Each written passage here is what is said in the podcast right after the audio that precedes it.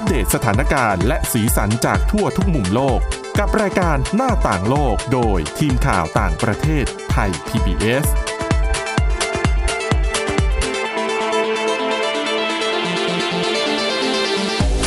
สวัสดีค่ะ ต้อนรับคุณผู้ฟังเข้าสู่รายการหน้าต่างโลกนะคะ อัปเดตเรื่องราวสถานการณ์และสีสันจากทั่วทุกมุมโลกกับทีมข่าวต่างประเทศไทย PBS กันเช่นเคยนะคะ ติดตามฟังกันได้หลากหลายช่องทางนะคะทั้งทางแอปพลิเคชันพอดแคสต์ต่างๆ ค้นหาคำว่าหน้าต่างโลก หรือไปที่ www.thaipbspodcast.com ก็ได้นะคะ วันนี้อยู่กับสมาชิกทีมข่าวต่างประเทศนะคะคุณอาทิตย์สุมนเรืองรัตน์สุนทร คุณทิพย์ตะวันธีรนัยพงศ์และดิฉันวินิษฐาจิตกรีค่ะ สวัสดีค่ะ วันนี้มี เรื่องสถานการณ์โควิด -19 ที่จีน เรื่องนี้จะพลาดติดตามไม่ได้นะคะ เพราะว่าหลังจากที่ผ่อนคลายมาตรการมาได้ จะร่วมเดือนและ สถานการณ์วันเริ่ที่มเจ็จะดธันวาคม ก็จะหมดเดือนแล้วนี่ไงอ๋อใช่จะคริสต์มาสแล้ว คุณดิฉันทำอะไรให้อยู่ดิฉันให้สองสัปดาห์อาเต็มที่สามเกินแล้ว แต่ว่าทุกอย่างผ่านไปค่ะอย่างรวดเร็ว ความเปลี่ยนแปลงเกิดขึ้นอย่างรวดเร็วมาก ๆ แต่ว่าติดไว้ก่อนสำหรับโควิดจีน พาไปที่ฝั่งยุโรปกันก่อน ซึ่งก็ต้องบอกว่าเรื่องของการผละงานประท้วงเห็นกันในหลายประเทศเร็วๆนี้ก็เพิ่งจะมีอังกฤษนะ มีทั้งคนขับรถพยาบาลทั้งตัวพยาบาลที่ทำงานในโรงพยาบาลเอง ก็ประท้วงกันสองสามรอบแล้วในลักษณะของการหยุดงานประท้วงนะคะ ที่ฝรั่งเศสก็มีเหมือนกัน ใช่ค่ะนะคะคือเมื่อวันเมื่อช่วงกลางสัปดาห์วันพุธที่ผ่านมานะคะ การรถไฟฝรั่งเศสหรือว่า SNCF นะคะ ประกาศยกเลิกการเดินรถในช่วงวันหยุดคริสต์มาสนะคะก็เนื่องจากการผละงานประท้วงของพนักงานนะคะโดยเขายกเลิกการเดินรถไฟมากกว่าหนึ่งในสามของตารางเดินขบวนในช่วงสุดสัปดาห์คริสต์มาสค่ะ ซึ่งคาดว่าชาวฝรั่งในช่วงนั้นนะคะ ชาวฝรั่งเศสหลายคนเนี่ย ก็แน่นอนช่วงคริสต์มาสคนก็จะเดินทางต้องกลับบ้านกลับบ้านนะคะ ซึ่งส่วนที่ได้รับผลกระทบหนักที่สุดก็คือสาย TGV นะคะ ซึ่งเป็นรถไฟความเร็วสูง แล้วก็เป็นเส้นทางหลักในการเดินทางไกลในฝรั่งเศส ก็คือเส้นทางไกลๆนะคะ แล้วก็การยกเลิกครั้งนี้นะคะทำให้ชาวฝรั่งเศสประมาณ 2 0 0 0 0 0 คน ที่จองตั๋วไว้แล้วอะค่ะ เหมือนต้องหันไปอ่าหาทางเลือกอื่น เดินทางด้วยวิธีใชอื่น่อืมก็มีทั้งหันไปจองตั๋วกับสายการบิน หันไปเช่ารถ หรือไม่ก็หารถรับจ้าง การใช้รถไฟนี่มันสะดวกสุดจริง ๆ นะสำหรับคือถ้าในยุอยู่โรปในยุเนอะโรปใช่ค่ะ เพราะว่าเป็นรถไฟที่ ก็ไม่ได้เหมือนแถบบ้านเราอะเร็วด้วยตรงเวลาด้วยแต่หลังๆ มาเริ่มไม่ตรงเวลาแล้วมีปัญหาแบบเนี้ยคุณบอกว่าไม่เหมือนบ้านเราดิฉันว่าฉันบญี่อกว่าปุ่นแถวบ้านเราอ๋อแถวบ้านเราคุณอย่ามากล่าวหาดิฉัน ฉันนึกถึงอินเดียอย่างนี้อ๋อปากีสถานและอื่นค่ะเฮ้ยรถไฟเขาก็ใช้งานกันเยอะเหมือนกันนะ อิใช่นเดีย เวลาช่วงหยุดยาวแต่ว่าไม่เขเดินทางกันอะ ดิฉันเนื่องจากเห็นมีชั้นว่าสองด้วยนะ คือเป็นรถไฟสองชั้นๆสองชั้นก็อเพราะว่าคนอยู่สองชั้นคือชั้นปกติกับชั้นที่อยู่บนหลังคารถไฟหวาดเสียวมากนะ อันตรายดิฉันว่าแล้วอ๋อหลายๆครั้งอะด้วยความที่ระบบรางของเขาอาจจะไม่ได้รับการบำบำรุงรักษาค่ะทำนุบำรุงให้มันสมบูรณ์อะอืมอาจจะเกิดอุบัติเหตุอุบัติเหตุได้ก็เกิดบ่อยอืมแต่ฝั่งยุโรปไม่ได้เป็นแบบนั้นค่ะนะคะ ซึ่ง ชาวฝรั่งเศสคนหนึ่งนะคะ ที่ได้รับผลกระทบก็คือรถไฟที่จองเนี่ยถูกยกเลิกก็บอกว่าเข้าใจที่พนักงานเนี่ยหยุดประท้วง แต่จำเป็นต้องหยุดในช่วงเทศกาลจริงๆหรออ๋อมันก็เหมือนเหมือนมีการตั้งคำถามนะคะคือส่วนใหญ่เนี่ยเข้าใจเข้าใจปัญหาที่เกิดขึ้นแหละนะคะ แต่ว่าไม่เข้าที่ไม่เข้าใจคือทำไมต้องเป็นช่วงวันคริสต์มาสก็ในมุมของคนที่หยุดงานประท้วงเขาอาจจะมองว่าช่วงนี้แหละเป็นช่วงที่น่าจะทำแล้ว สร้างแรงกดดันได้เยอะมากที่สุดหรือเปล่า เพราะเป็นช่วงที่ความต้องการในการใช้รถระบบขนส่งสาธารณะแบบเนี้ยมันมันสูงกว่าปกติ ก็เหมือนเป็นการกดดันองค์กรใช่ไปด้วยอิมแพคมันเยอะ มันส่งผลเยอะไงค่ะด้านหัวหน้าแผนกการเดินทางของ SNCF นะคะก็ ออกมาขอโทษผู้ที่จองตั๋วทุกคน แล้วก็บอกว่าการนัดหยุดงานประท้วงของเจ้าหน้าที่ตรวจตั๋วในครั้งนี้นะคะทำเองค่ะ ไม่ได้รับการสนับสนุนจากสหภาพแรงงานด้วยอืมนะคะแล้วก็บอกว่าเป็นสิ่งที่ยอมรับไม่ได้นะคะ ปกติเรื่องของการประท้วงในต่างประเทศนี่สหภาพแรงงานจะเป็นคนผลักดันนะอย่างที่บอกไปอย่างในอังกฤษที่แบบอะอย่างพยาบาลหยุดงานประท้วงเขาก็ต้องคุยกันก่อนว่า ฉันหยุดนะ เธอต้องไม่หยุด เธอต้องดูแลคนไข้ต่อนะ แต่บางครั้งก็ ชวนคือวางแผนกันหยุดพร้อมกันหมดก็มีเหมือนกันนะแต่อย่างกรณีเวลาเขาต้องการที่จะผลักดันอะไรที่ที่ใหญ่จริงกรณีพยาบาลอาจจะเป็นข้อยกเว้น เพราะว่าก็ยังต้องเหลือแบบแผนกฉุกเฉินกับ ICU ๆไว้แต่ขนาดคุยกันแล้วนะ ก็ยังได้รับผลกระทบใช่อืค่ะมเพราะว่าด้วยความที่เป็นระบบสาธารณสุขแล้วเป็นช่วงปลายปีอะ ช่วงอากาศหนาวอะโควิดผู้ป่วยไข้เยหวัดอะใหญ่ ใช่นะ อะกลับไปค่ะที่ฝรั่งเศสค่ะ ซึ่งการประท้วงครั้งนี้นะคะ ก็คือพอเจอกับภาวะเงินเฟอ้อพุ่งสูงนะคะ เจ้าหน้าที่ตัวตัวจเนี่ยก็เลยเรียกร้องให้ขึ้นค่าจ้างเพิ่มเติม คือเขาก่อนหน้านี้คือเจรจาไว้แล้วว่า ขึ้นเงินเดือน 12%แล้วก็มีผล10ผลระยะอ่ามีผลใช้เนี่ยสองปีค่ะ แต่เหมือนมาเรียกร้องให้เพิ่มขึ้นอีก ก็เลยเป็นที่มาของการหยุดงานครั้งนี้นะคะ ข้อมูลจากเว็บไซต์ NSCF ก่อนหน้านี้นะคะ บอกว่า รถไฟที่กำหนดไว้ประมาณครึ่งหนึ่งเนี่ยหรือมากกว่าอ่าครึ่งหนึ่งนะคะสำหรับวันหยุดสุดสัปดาห์เนี่ยถูกยกเลิก โดยเฉพาะเส้นทางจากปารีสนะคะปารีสไปทางตะวันตกของฝรั่งเศสค่ะแล้วก็ปารีสไปทางตะวันตกเฉียงใต้นะคะ แล้วก็ครึ่งหนึ่งของบริการที่ไปสเปนเนี่ยก็ถูกยกเลิกด้วย แล้วก็หนึ่งในสามของการเดินรถไปอิตาลีก็ถูกยกเลิกเช่นกัน คือการเดินทางอะมันไม่ใช่แค่กระทบในฝรั่งเศสอย่างเดียวด้วยความที่ระบบราง ในฝรั่งเศสมันก็เชื่อมโยงกับทั่วยุโรปนะคะ อย่าง TGV เข้าใจว่าก็วิ่งข้ามใช่ช่องใช่แคบไหมดิฉันลอว่าดใต้วิ่งไปที่อื่นด้วยอะหมายถึงแบบไปเยอรมนีอะไรเงี้ยเหรอใช่ค่ะ แล้วมันก็เป็นระบบขนส่งที่มันต่อต่อต่อกันไปเรื่อยๆ ดังนั้นเนี่ย พอฝรั่งเศส หยุดงานประท้วงกันแน่นอนก็กระทบกันเป็นลูกโซ่นะคะ ค่ะ ค่ะนะคะแล้วก็ทางการรถไฟฝรั่งเศสเนี่ยก็เหมือนให้สัญญาว่าจะให้ผู้ใช้บริการนะคะ จองตั๋วใหม่ได้โดยไม่คิดค่าใช้จ่าย แล้วก็รวมถึงอาจจะให้อัพที่นั่งให้ในราคาที่แพงกว่า แต่ว่าถ้าสมมติว่าเดินทางช่วงคริสต์มาสไม่ได้แล้วมันเป็นเทศกาลใหญ่ของปีไงสำหรับบางคนมันไม่เหมือนกันเนาะอะใช่ค่ะแล้วก็ยังจะมีการเสนอแจกบัตรกำนันมูลค่าสองเท่าของราคาตั๋วด้วยนะคะ แต่ว่าแน่นอนส่วนใหญ่ก็บอกว่า ก็คือมันไม่ใช่หน้าเรื่องยินดีอะอืมใช่เหมือนเหมือนมาแลกกันไม่ได้อย่างเงี้ยค่ะ ค่ะ แล้วก็อัตราเงินเฟ้อประจำปีของฝรั่งเศสเนี่ยอยู่ที่ประมาณ6%นะคะ ซึ่งถือว่าต่ำกว่าประเทศอื่น ๆ ในยุโรป ซึ่งที่ส่วนใหญ่ประเทศอื่น ก็เหมือนกับที่อังกฤษก็เผชิญการหยุดงานประท้วงเช่นกัน อืมค่ะสถานการณ์ค่อนข้างจะหนัก ใช่เพราะจริงๆดิฉันว่ายุโรปเรื่องของปัญหาตราเงินเฟ้อกับค่าครองชีพที่มันพุ่งสูงเนี่ย มันเป็นปัญหาตั้งแต่ก่อนที่จะมีสงครามในยูเครนอีกนะคือดิฉันได้ยินข่าวมาตั้งแต่ก่อนหน้าตั้งแต่นั้นนี้แล้วไงนะตั้งแต่ที่โควิด -19 เริ่มแบบ เริ่มเบาลงอะอ๋อแล้วคนเหมือนฟื้นกลับมา ซื้อข้าวของจับจ่ายอะไรกันมากขึ้น ค่ะ หลังจากที่เศรษฐกิจทยอยฟื้นตัว แต่ว่าพูดถึงเรื่องการเดินทางที่ติดขัดขัดข้องช่วงนี้เยอะเหมือนกันนะ ไม่ได้พูดถึงแค่พลังงานประท้วงนะคะ อย่างฝั่งสหรัฐ ก็เจอพวกแบบพายุหิมะอืมขัดขวางการเดินทางช่วงเทศกาลฝั่งญี่ปุ่นก็มี หิมะก็แรงเหมือนกันหลายหลายๆที่ประเทศก็หิมะตก บ้านเราก็ไม่หิมะไม่ตกนะ แต่หนาว ในดิฉันว่าหนาวกว่าหหนาวลายๆได้ปีอเหมืยู่อนกันนะ ได้อยู่เหมือนกันพอในสำหรับวันสามวันอืมสามวันตอนนี้เริ่มไม่หนาวเท่าไหร่ละเพราะบ่นว่าหนาวเท่านั้นแหละนะคะ ก็ธรรมชาติก็จัดให้กลับมาค่ะหายหนาวแล้วอะพูดถึงแถบบ้านเรากันแล้วก็ต้องคุยต่อกันถึงสถานการณ์โควิด -19 ที่จีนนะคะ ซึ่งกลายเป็นว่าช่วงนี้ โอ้โห รุนแรงจริง ๆ ค่ะ เพราะว่าตัวองค์การอนามัยโลกเองก็ออกมาแสดงความกังวลนะคะ แล้วค่ะบอกเลยว่ากังวลมากด้วยอืมเนื่องจากคือหลักๆอะ องค์การอนามัยโลกเขามองว่าเขาไม่ได้รับข้อมูลในรายละเอียด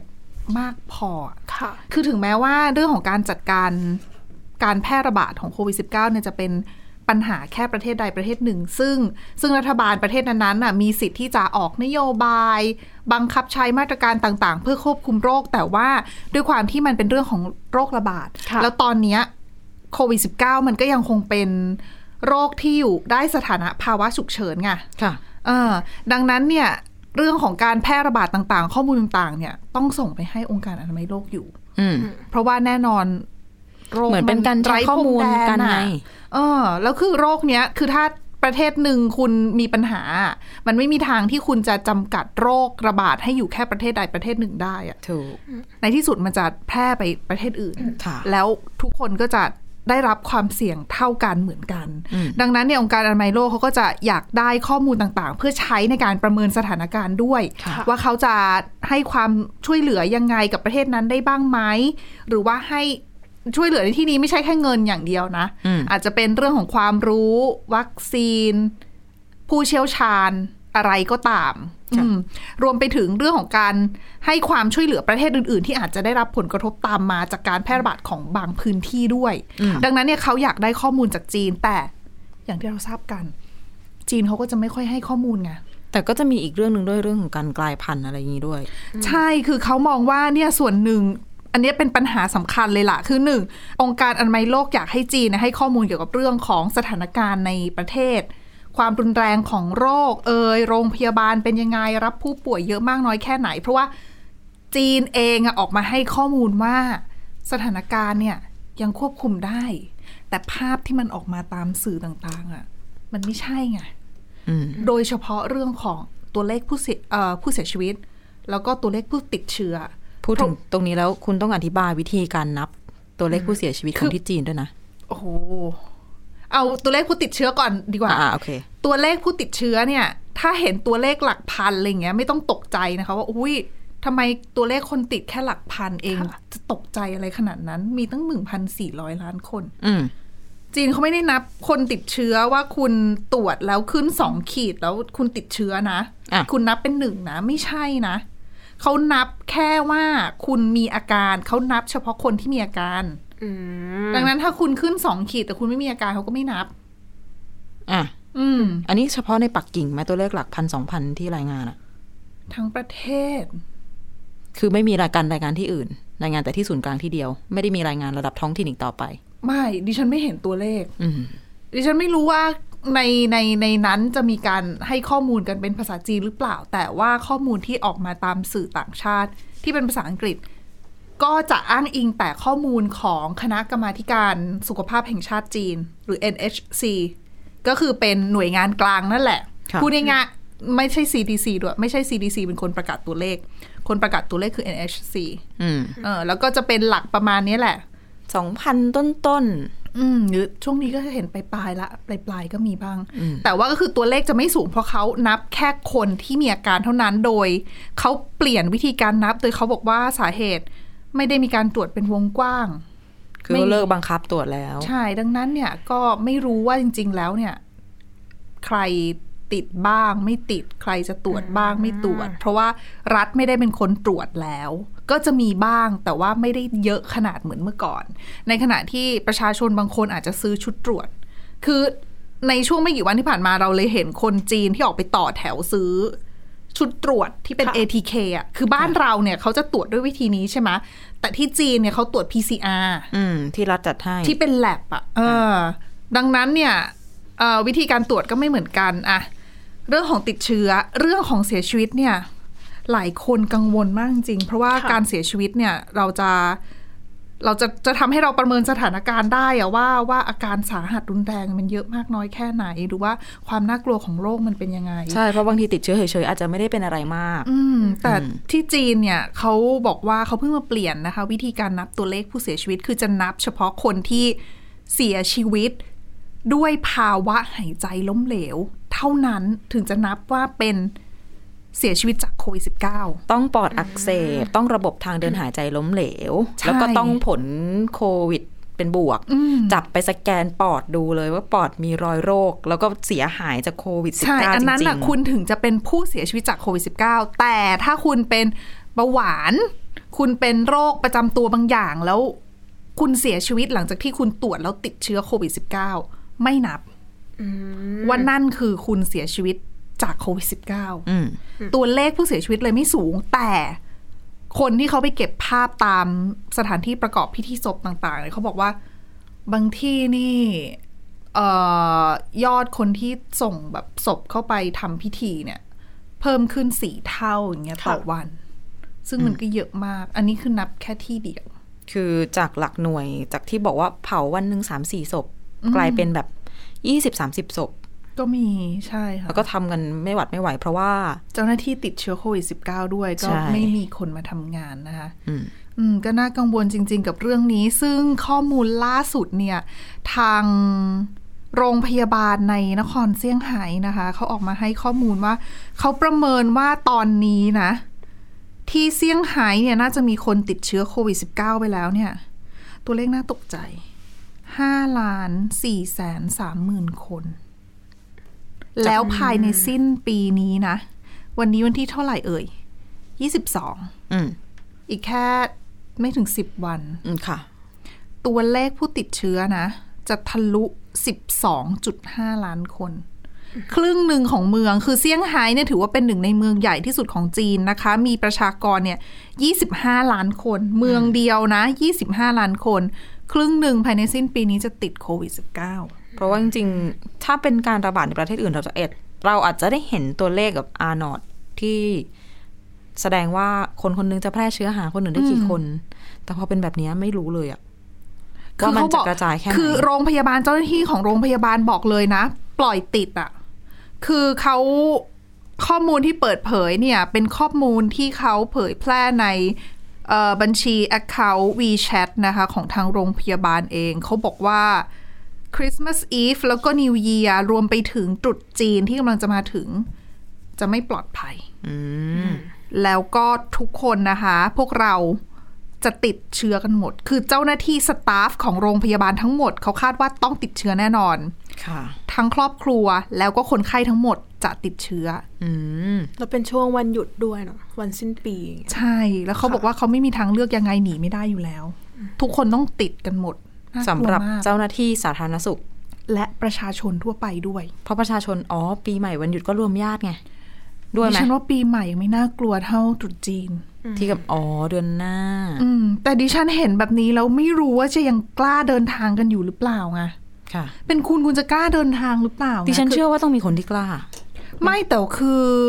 คือตอนนี้การระบาดส่วนใหญ่มันก็จะอยู่ในเมืองใหญ่เนาะหรือไม่ก็เป็นแบบคนเมือง แต่ว่า เอ่อถ้าสมมุติว่ามีการเดินทางในช่วงวันหยุดอย่างเงี้ย คนที่ติดเชื้อเอากลับไปให้กับผู้ใหญ่ที่บ้าน ผู้สูงอายุที่บ้านตามต่างจังหวัดอืมแล้วคือให้นึกแบบนี้นะคะ ว่าที่จีนเนี่ยคือประเทศเขาใหญ่มากเนาะค่ะระบบสาธารณสุขเนี่ยที่มันดีๆอะแน่นอนกระจุกตัวอยู่ตามเมืองใหญ่ค่ะ แค่ตอนที่ระบาดณตอนนี้เนี่ย โรงพยาบาลระบบสาธารณสุขในเมืองใหญ่ก็อ่วมแล้ว แล้วถ้าระบาดไปถึงเมืองที่เป็นเมืองชนบท ซึ่งเขาไม่มีระบบสาธารณสุขที่จะมารองรับ แม้กระทั่งตัวแพทย์เองที่จะรวมทั้งแพทย์และเครื่องมือที่จะมาดูแลประชาชนอะไม่ค่ะมีเขาคือถ้าระบาดขึ้นมาจะเกิดอะไรขึ้น อืมเขาบอกว่าไม่แน่ตัวเลขผู้เสียชีวิตของจีนเนี่ย อาจจะทะลุล้านนะคะ จากการวิเคราะห์ของหลาย ๆ สำนักก่อนหน้านี้ใช่คือคือเอาแบบธรรมดาเลยคือทะลุล้าน บางที่ประเมินว่าอาจจะทะลุสองล้านด้วยอืมจากตอนนี้ตัวเลขผู้เสียชีวิตนับไม่ได้อยู่ดีแหละที่จีน เพราะตัวเลขผู้เสียชีวิตที่จีนเนี่ยมันอยู่แค่หลักพันเหมือนกันค่ะเพราะว่าเขาใช้วิธีการนับที่มันไม่เหมือนกับประเทศอื่น ต้องบอกว่าเรื่องของการเสียชีวิตนี่นับแบบสวนทางกับชาวบ้าน โดยสิ้นเชิง เขาก็จะบอกว่าเขามีวิธีการนับตามอ้างอิงตามระบบที่เป็นทางวิทยาศาสตร์นะอ่าใช้ยึดตามหลักวิทยาศาสตร์ ใช่อะก็คือต้องเสียชีวิตด้วยโรคนั้นจริง ๆ แต่คือเขาไม่ได้มองว่าคือโควิด -19 มันไม่ใช่โรคที่ทำให้คุณต้องเสียชีวิต เลยคือ โอเคทำให้คุณเสียชีวิตจากโควิดมีจริง แต่ว่าโควิดมันมีผลกระทบต่อคนที่มีปัญหาสุขภาพอยู่ อ่า ซึ่งตอนนี้หลาย ๆ ประเทศเขาไม่ได้มานั่งนับกันแล้วเราอาจจะได้ยินว่าแบบไม่ได้มาบอกแล้วว่า สมมติแบบอ่ประเทศยุโรปหนึ่งแห่งอาสเปนหรืออิตาลีเขาไม่ได้มาบอกแล้วว่า วันนี้ฉันมีผู้เสียชีวิตจากโควิด -19 กี่คน แต่ว่าเขาจะรายงานเป็นแบบว่า ภาพรวมอืมสถิติการเสียชีวิตของประชากรที่เพิ่มขึ้น จากในช่วงเวลาปกติก่อนหน้านี้ ที่อ่าจะมีใช่โควิด -19 ระบาด ปกติแล้วอัตราการเสียชีวิตของประชากรราวปีหนึ่งมีเท่าไหร่ ปัจจุบันเนี่ยเพิ่มขึ้นเท่าไหร่ยังไงจากโควิด -19 แต่อันนี้เป็นวิธีการนับที่เขาปรับมาแล้ว หลังจากที่เขามีการอ่าเปิดประเทศ หลังจากที่ใช่มีการผ่อนคลายมาตรการ เพราะเขามีการฉีดวัคซีนที่เยอะพอแล้วค่ะ หรือหรืออาจจะเกือบพอ แล้วอันนั้นเยคืออะพเขาออืมเขารวมถึง ผลกระทบอย่างอื่นที่เกี่ยวกับโควิด -19 ด้วยนะ อย่างเช่นว่าการที่มีคนป่วยโควิด -19 เยอะ เราไปใช้ทรัพยากรของโรงพยาบาลเยอะทำให้คนที่แบบอาจจะมีภาวะฉุกเฉินทางสุขภาพอื่นๆ ไปโรงพยาบาลแล้วอาจจะอาจได้รับการรักษาไม่ทันแต่อันนั้นเขาจะนับหรืออะไร ออกมาอีกเป็นตัวเลขอีกตัวเลขหอ่านึ่งคือแยกเป็นแต่เขาถือว่ามันเป็นอืม ผลพวง แล้วมันจาจะกโควิด -19 จะทำให้ประเมินสถานการณ์การแพร่ระบาดเอยสถานการณ์ความน่ากลัวของโควิด -19 ได้ แต่ที่จีนตอนเนี้ยภาพมันจะคล้าย ๆ กับตอนที่ปีแรก ๆ ของโควิด -19 ที่ระบาดในหลาย ๆ ประเทศอะนะคะ คุณหมายถึงภาพของความแบบไม่ได้วุ่นวายไม่ชัดเจน ใช่ไม่ชัดเจน วุ่นวายทั้งทั้งๆที่เรารู้จักโลกนี้มาสามปีแล้วเนาะล่าสุดเห็นจากภาพที่ก่อนหน้านี้เขาไปแย่งซื้อยากันเราเห็นอยู่เมื่อวานนี้ทุกล่าสุดวัน ล่าสุดคนที่ปักกิ่งมีเขาโพสต์ภาพไปร้านขายยามียาแล้วนะ มียาแต่ว่าอยู่ในเมืองไง แต่นั่นเขาอยู่ปักกิ่ง ใช่แล้วคุณคือคุณนึกถึงแบบเมืองที่อยู่ข้างนอกหน่อยอะ่ะ อืมค่ะ มันยากมากกับการที่จะหายานะคะ แล้วนี่คือการซื้อยาหากินยาเองนะแล้วคนที่เข้าไม่ถึงล่ะ เนาะผู้ที่ไม่ได้มีเงินพออมที่จะซื้อล่ะ ใช่ อืม ไม่ใช่แค่ยา ไม่ใช่แค่ชุดตรวจอย่างเดียวการเข้าโรงพยาบาลด้วย เราเห็นข่าวว่าหลาย ๆ คนจีนในหลายๆประเทศ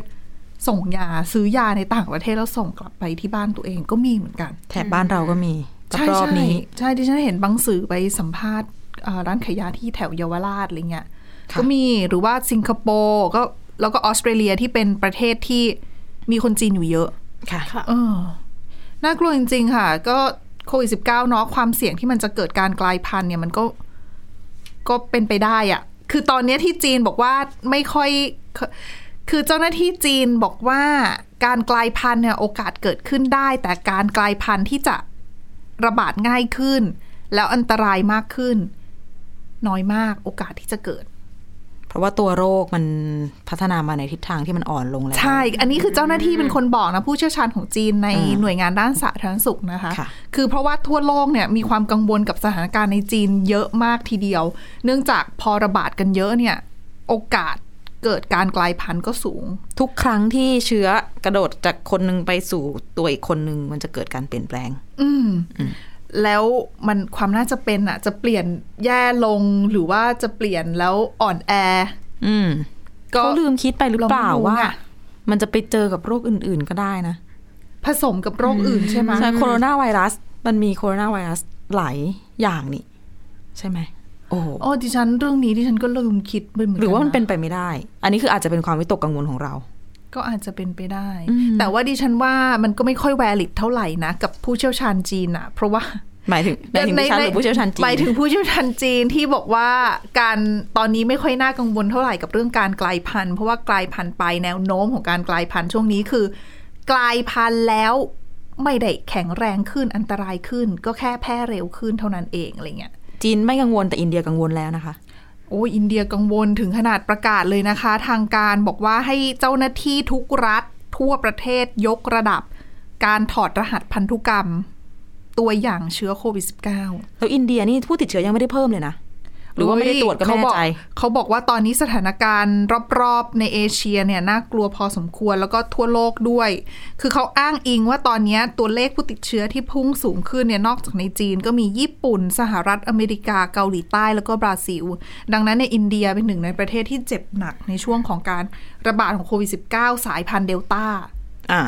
คือเดลต้าเนี่ยน่ากลัวมากจริง ๆ ในหลายประเทศ แต่อินเดียเนี่ยภาพมันชัดที่สุดไง